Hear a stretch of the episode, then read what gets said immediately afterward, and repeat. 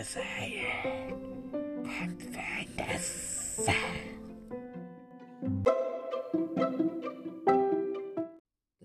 Stares down at you from atop the Joxo. Or maybe it's a Cucurell? It's so dark. It's so cold. You are alone as the forest creeps towards you. Darkness pushes against your skin. The scent of carbon crawls into your vision. You start to smell the horripilation slide up your nostrils. Those eyes, they're as deep as an Ulguan night pool.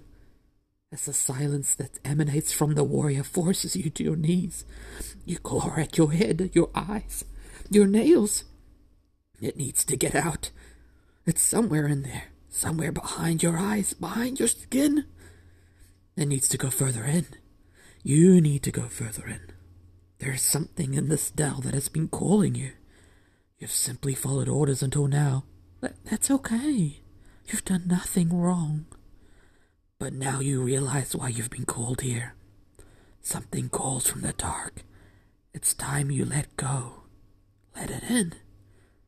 The night hands you the knife. The knife that eventually sets you free.